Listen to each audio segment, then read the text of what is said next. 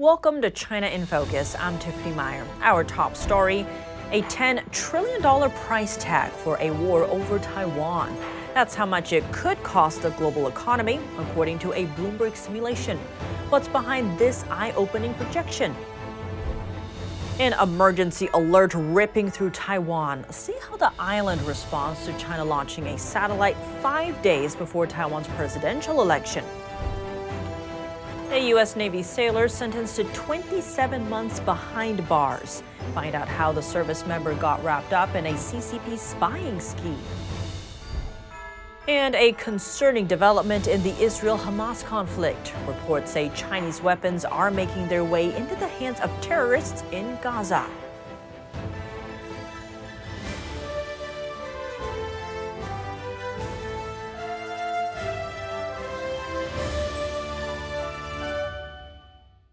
How much will it cost the global economy if the Chinese regime wages war on Taiwan? A Bloomberg report puts the estimate at $10 trillion. The $10 trillion calculation is based on two modeled scenarios. One, the U.S. gets caught up in the war. Two, Beijing blockades Taiwan to cut it off from global trade.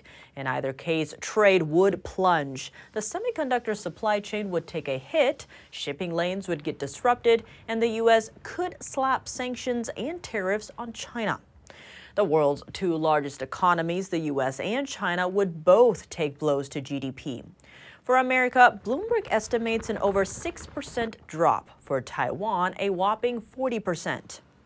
A direct conflict or even indirect conflict between China and the United States would be detrimental for the entire globe economically.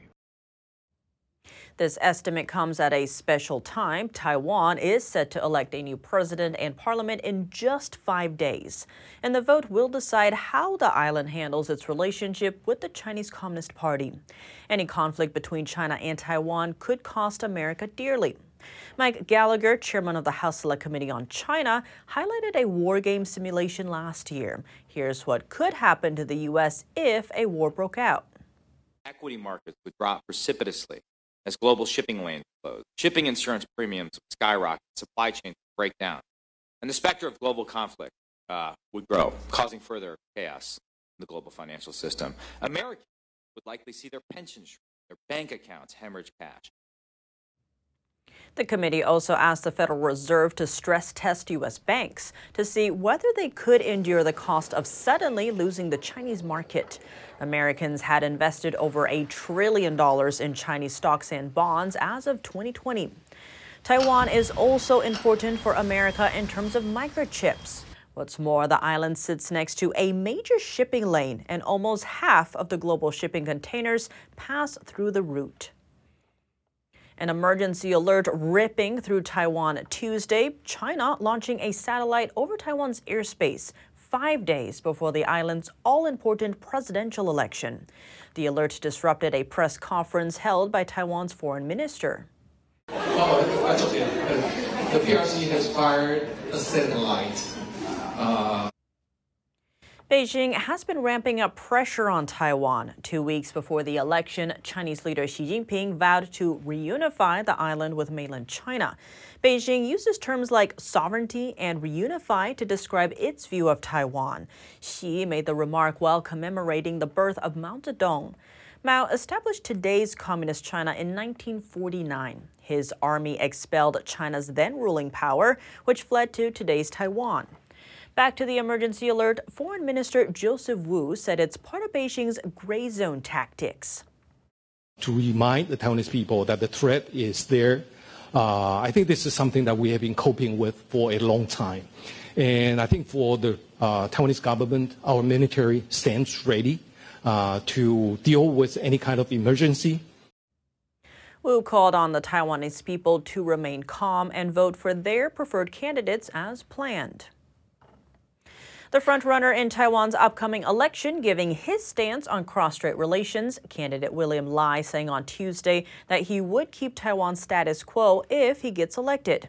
He added he's also open to engaging with Beijing, suggesting that dialogue can lower risks. Accepting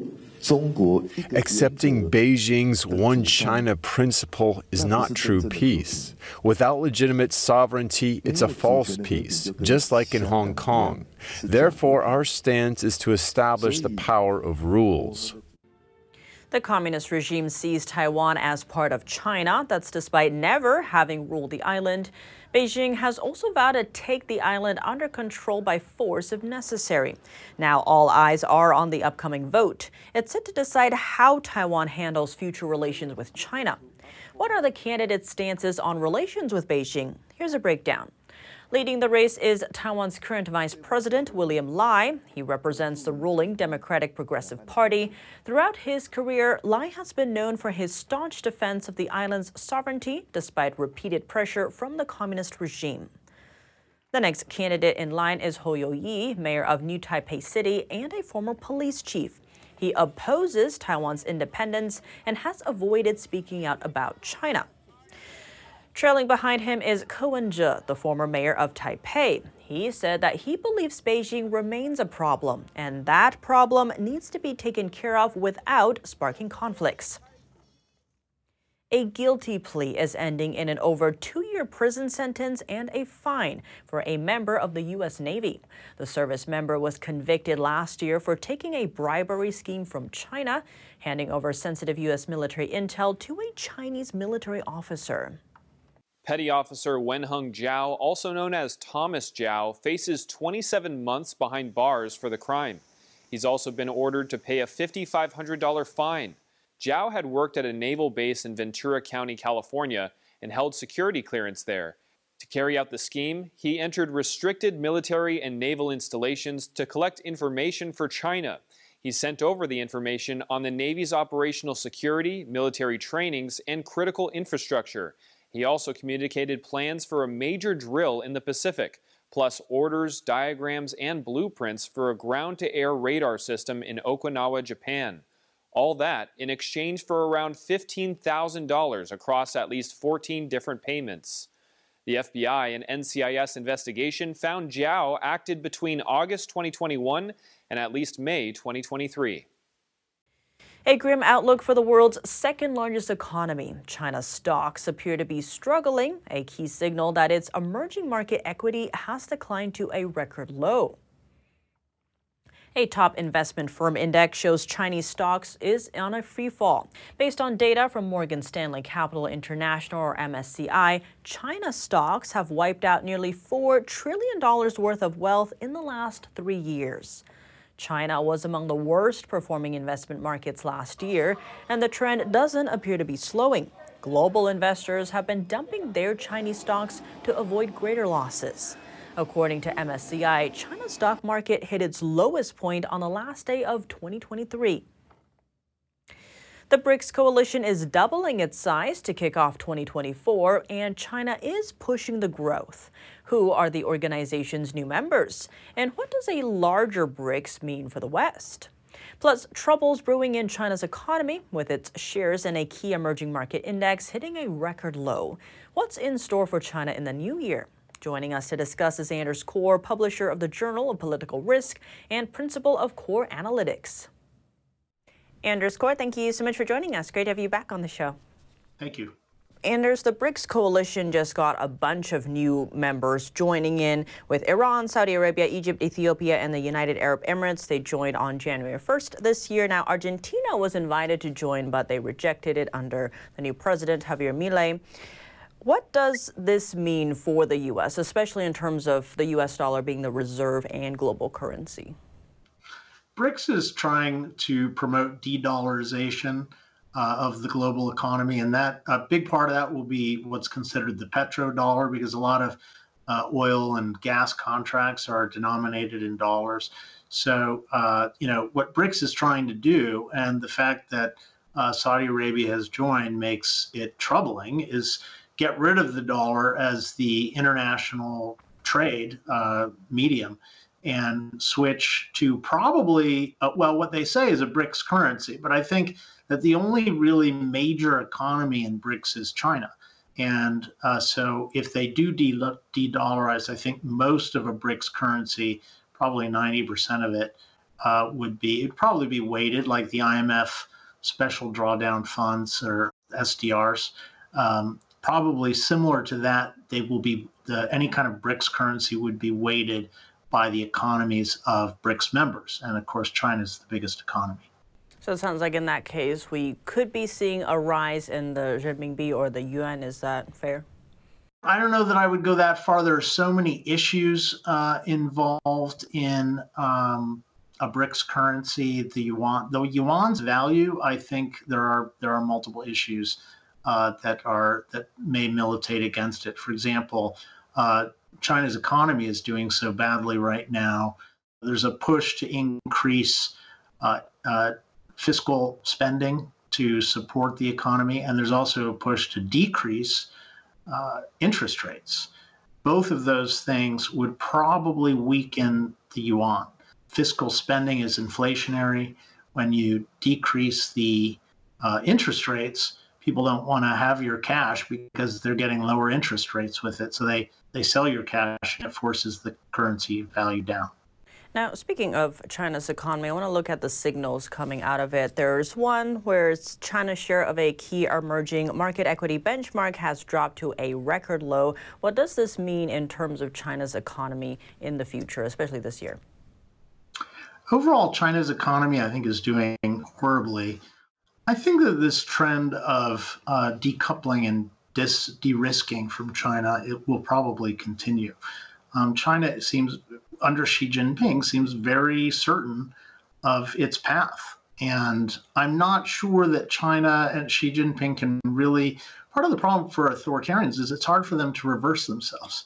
If they've made a mistake, even if they recognize that they made a mistake, they don't have the same kind of public pressure that democracies have that would help them or help the government say, oh, I made a mistake. We're going to elect a new president who doesn't make so many mistakes. Well, you just can't do that in China. China's a dictatorship. Xi Jinping is there to stay, and he doesn't want to admit his mistakes. Well, Anders Corr, thank you so much for your time. Thank you. The Israel-Hamas war has hit the 3-month mark, and the Hamas terrorist group doesn't appear to be running out of ammunition anytime soon. But where are they getting the weapons? Let's take a look. Chinese weapons are reportedly making their way into the hands of terrorists in Gaza. An anonymous Israeli intelligence official told The Telegraph that Hamas stockpiles include Chinese rifles and grenade launchers, as well as rifle sights, M16 cartridges, and communications equipment. If that's true, it raises the question of whether weapons are coming directly from the Chinese regime or through a proxy like Iran. When it comes to weapon supply for Hamas, there could be a couple of channels. One, direct support from the CCP. Two, they might be funneling eliminated weapons through the CCP to other countries, eventually finding their way to Hamas. Both scenarios seem quite possible. The discoveries appear to threaten the once-thriving ties between Israel and China, a relationship that's already cooled since the October 7th Hamas attacks. Beijing has refrained from condemning the Hamas terrorist group and shown reluctance to support Israel's right to defend itself. On Monday, South Korea accused its northern neighbor of supplying weapons to Hamas. Seoul released a photo showing a North Korean grenade. The weapon is believed to be used by Hamas fighters. Last Saturday, Ukraine also said it found evidence of North Korean missiles in a recent Russia attack. Next, we'd like to take a moment to share some of your comments about yesterday's show. Davil posed a question that if China is such a wealthy superpower, why do Chinese people keep fleeing the country toward the U.S. or other nations? Davil went on to say they've, quote, never heard of an American fleeing to China. Don't forget to tell us what you think of today's show. Thanks for watching. Coming up, a China-backed firm has a new technique for tracking Apple users, and it involves the tech giant's wireless transfer feature called AirDrop. More advanced electronics may be on the horizon. A joint research team just unveiled the world's first functional graphene chip. A closer look at what it could mean for the semiconductor industry and its major players. And Shen Yun Performing Arts wraps up its visit to San Francisco, with theatergoers calling it the message very powerful. More on that after the break here on China in Focus.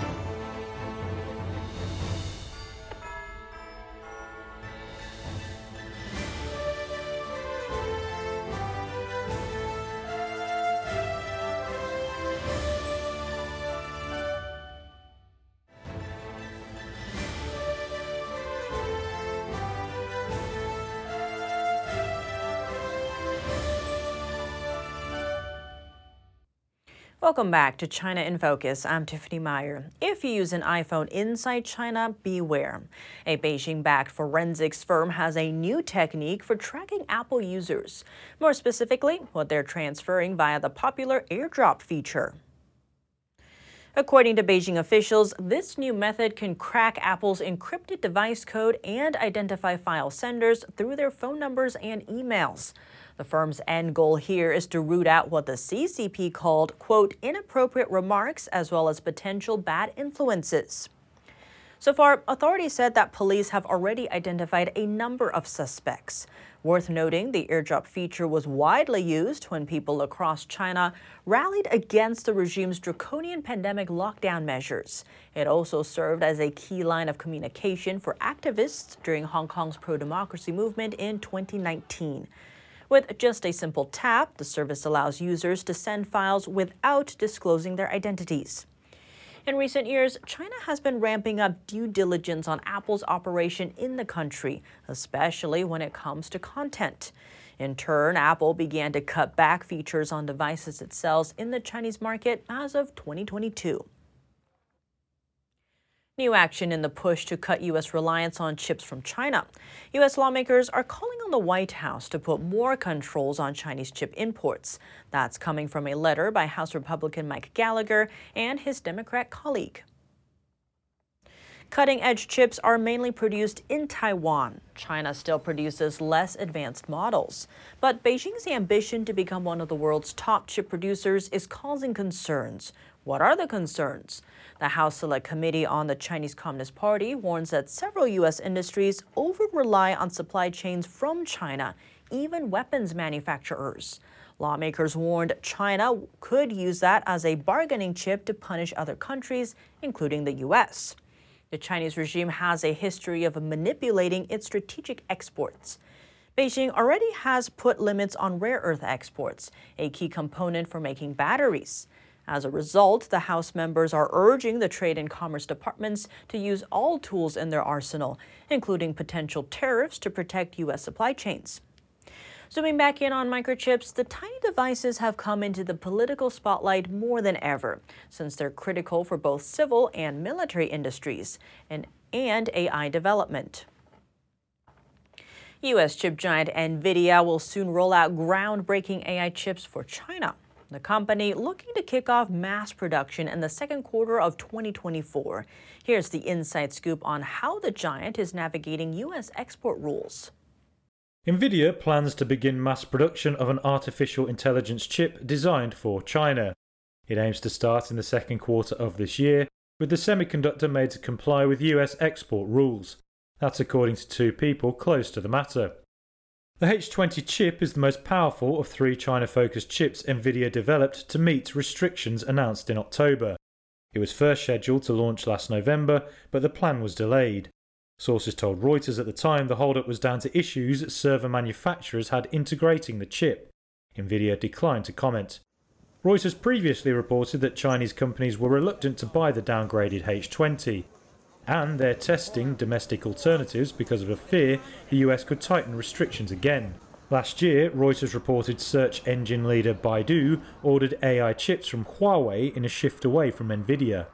In addition to the H20, Nvidia plans two other chips that comply with the new restrictions, the L20 and L2. The chipmaker has yet to announce the sale of any of the three. Smaller and faster electronics may be coming. The world's first functional graphene semiconductor has been made, a joint effort between American and Chinese scientists.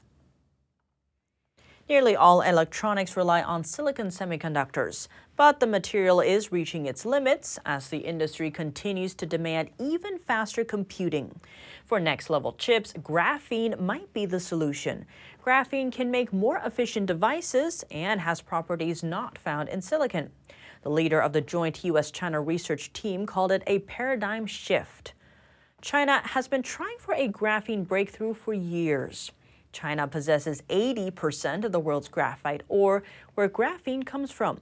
If graphene-based chip research continues to shift the semiconductor industry away from silicon, China's graphite supply dominance could grant it a much stronger foothold and eventually allow Beijing to break free from U.S. sanctions.